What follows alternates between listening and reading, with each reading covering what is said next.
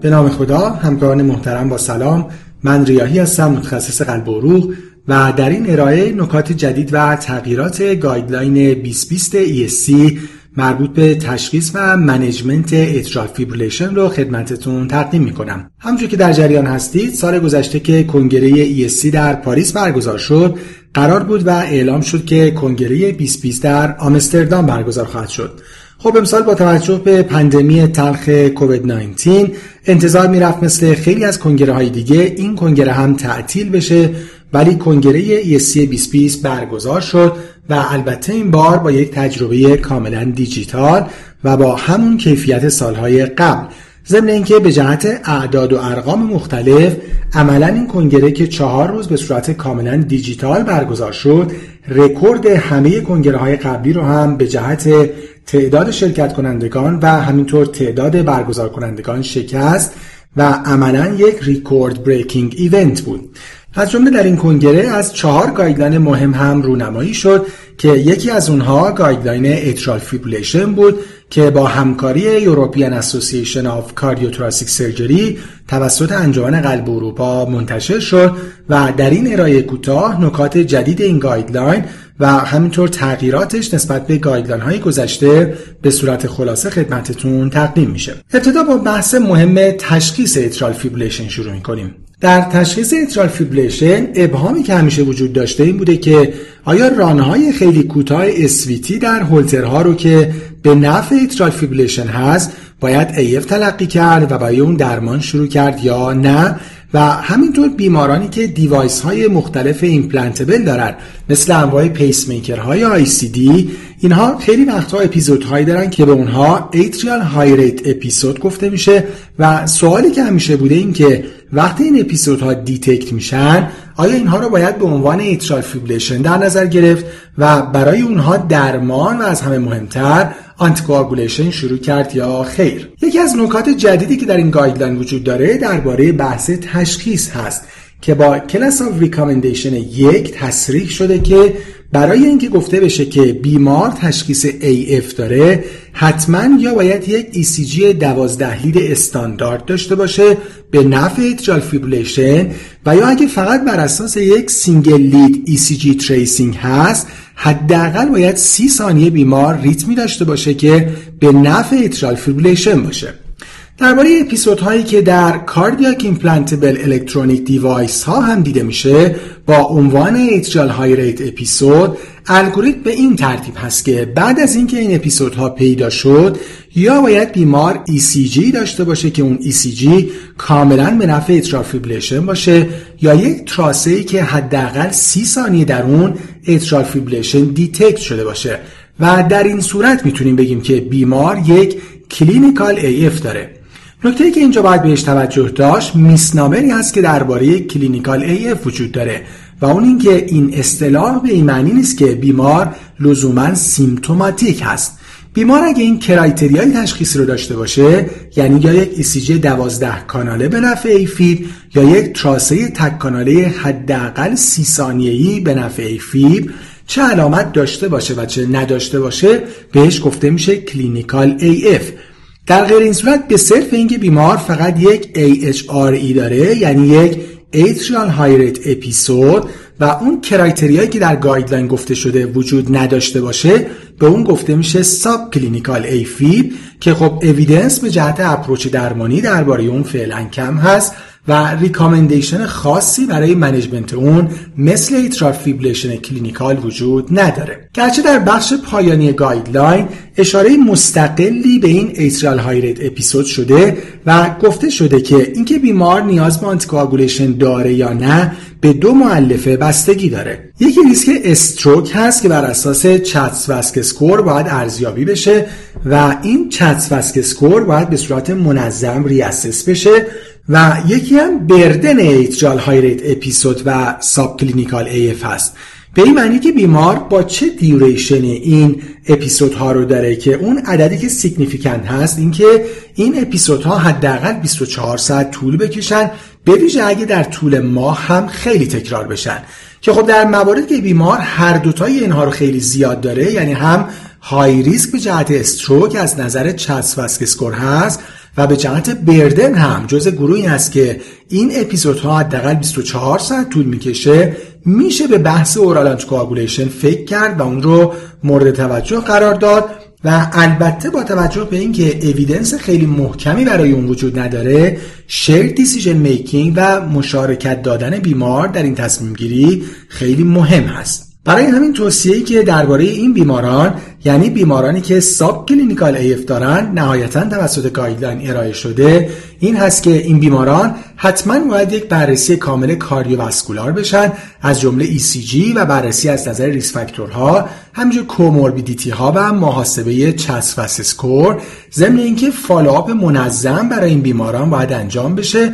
و ترجیحاً با مانیتورینگ های طولانیتر remote به این جهت که اگه subclinical AF ی به اینها تبدیل به clinical شد یعنی اینکه به صورت واضح در trace شون یا در ECG شون AF پیدا کردن تیم درمانی متوجه بشه و بتونه برای اونها درمان optimum رو شروع کنه. به خصوص در بیمارانی که از همون اول burden atrial high rate episode شون خیلی زیاد هست یعنی حداقل 24 ساعت این اپیزودها رو دارن. موضوع دیگه ای که در این guideline جدید هست و خیلی مهم نگاه ساختار یافته به atrial fibrillation هست. برای اینکه نهایتا بشه به بیمار care دقیق تری ارائه کرد. برای همین توصیه شده با یک class of recommendation دوی A که با هر بیمار مبتلا به atrial fibrillation که مواجه میشیم چهار تا S رو باید برای او مشخص کنیم.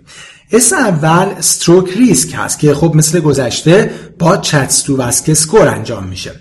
S دوم symptom severity هست یعنی اینکه atrial fibrillation بیمار چقدر برای او symptom ایجاد کرده که به صورت quantitative با scoring های مختلف از جمله EHRA symptom score می‌تونه انجام بشه.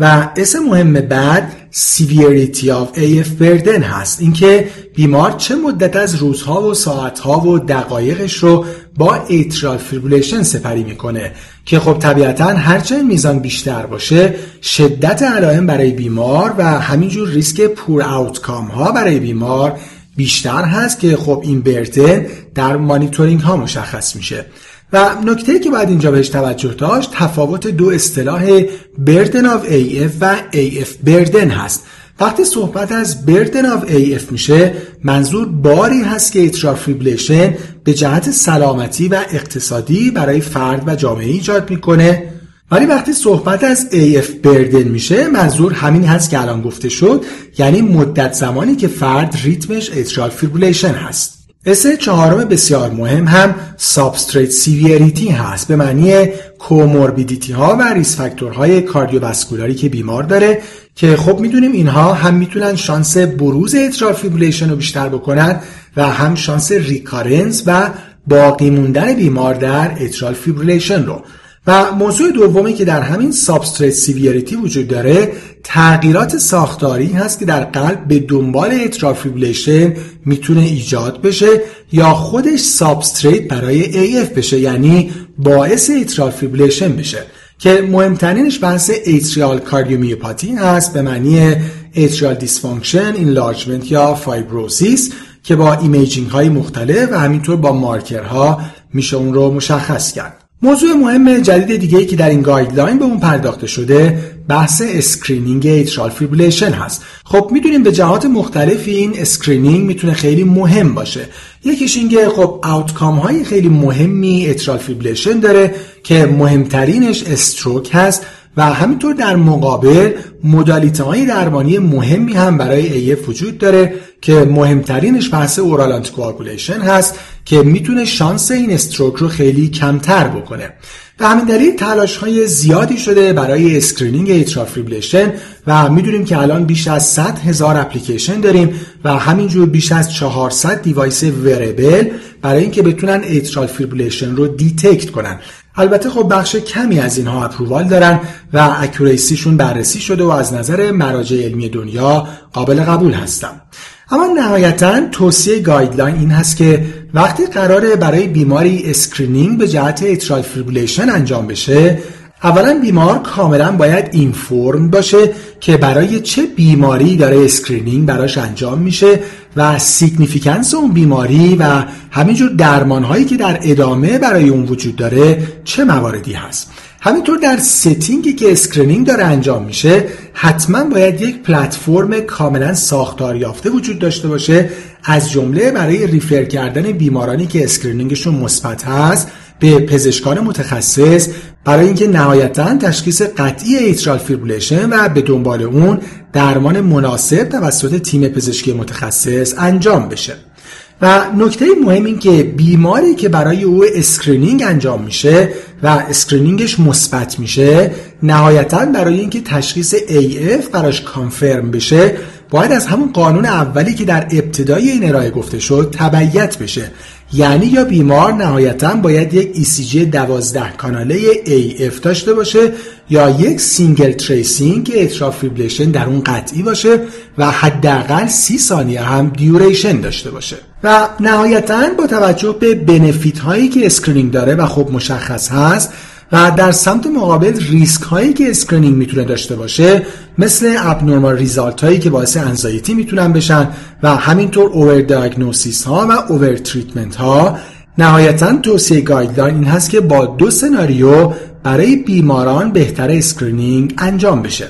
سناریوی اول به صورت systematic که در همه بیماران 75 سال و بالاتر و همینجور بیمارانی که high risk برای stroke هستند با class of recommendation 2A توصیه شده که screening از نظر atrial fibrillation انجام بشه و حالت دیگه هم که screening توصیه شده opportunistic screening هست. به این معنی که بیمار به دلیل دیگه مراجعه پزشکی داشته و حالا که بیمار مراجعه به سیستم های ارائه خدمات سلامت داشته از نظر atrial fibrillation هم غربالگری بشه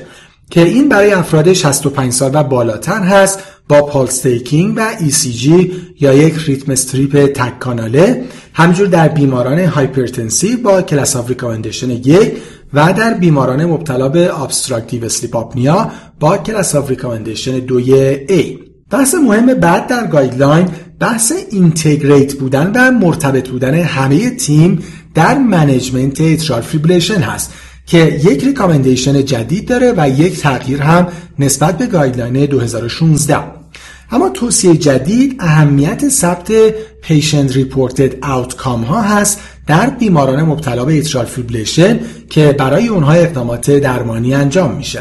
هم در trial ها که توصیه میشه علاوه بر hard outcome ها که در همه trial ها ثبت میشه به جهت subjective هم feeling خود بیمار به صورت patient reported outcome ثبت بشه و همینطور به همه مراکز درمانی و health care provider ها هم توصیه شده که باید به صورت روتین این patient reported outcome ها رو جمع آوری کنن و به عنوان یک ملاک موفقیت کیر به این بیماران مورد توجه قرار بدن. که این پیشنت ریپورتد آوتکام ها شامل این موارد هستند یعنی health related quality of life physical functioning emotional functioning cognitive functioning symptom severity exercise tolerance و نهایتا توان بیمار و آمادگی بیمار برای برگشتن به کار و تغییر مهمی هم که در guideline 2020 نسبت به سال 2016 انجام شده این که نقش مهم و مرکزی بیمار در تعیین پلن درمانی